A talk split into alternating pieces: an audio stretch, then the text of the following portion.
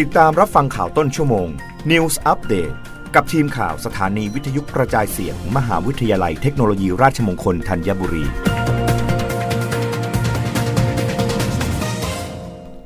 รับฟังข่าวต้นชั่วโมงโดยทีมข่าววิทยุราชมงคลธัญบุรีค่ะ รองโฆษกประจำสำนักนายกรัฐมนตรี เผยไทยติดอันดับ 3 ของโลก ในการใช้ e-payment ในปี 2564 ยอดทำธุรกรรมกว่า 9.7 พันล้านครั้ง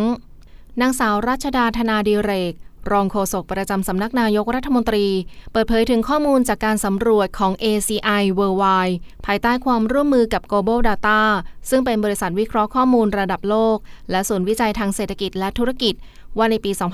2564 ประเทศไทยมียอดการทำธุรกรรมการชำระเงินแบบเรียลไทม์จำนวน 9.7 พันล้านครั้ง ครองอันดับ 3 ของโลก รองจากอินเดียและจีน ซึ่งการชำระเงินแบบเรียลไทม์นี้ ช่วยเพิ่มผลผลิตทางเศรษฐกิจคิดเป็น 2.08%ของ GDP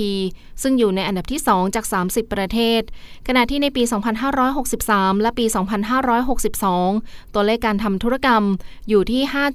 5.24 พันล้านครั้ง และ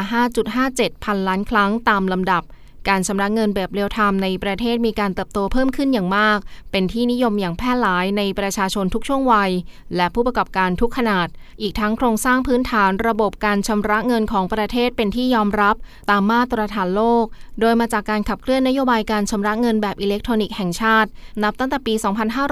2558 ทั้งนี้ดำเนินการผ่านโครงการต่างๆ อาทิ 1. โครงการบัตรสวัสดิการแห่งรัฐ 2. โครงการพร้อมเพย์และ QR Payment และ 3. Government Wallet ผ่านแอปพลิเคชันเป่าตัง ในโครงการคนละครึ่ง เราเที่ยวด้วยกันชิมชอบใช้ การขายสลากกินแบ่ง ซึ่งการแพร่ระบาดของไวรัสโควิด -19 ถือเป็นปัจจัยสำคัญของการเพิ่มขึ้น ในการทำธุรกรรมแบบเรียลไทม์ด้วย รับฟังข่าวครั้งต่อไปได้ในต้นชั่วโมงหน้า กับทีมข่าววิทยุราชมงคลธัญบุรีค่ะ รับฟังข่าวต้นชั่วโมง News Update ครั้งต่อไป กับทีมข่าวสถานีวิทยุกระจายเสียง มหาวิทยาลัยเทคโนโลยีราชมงคลธัญบุรี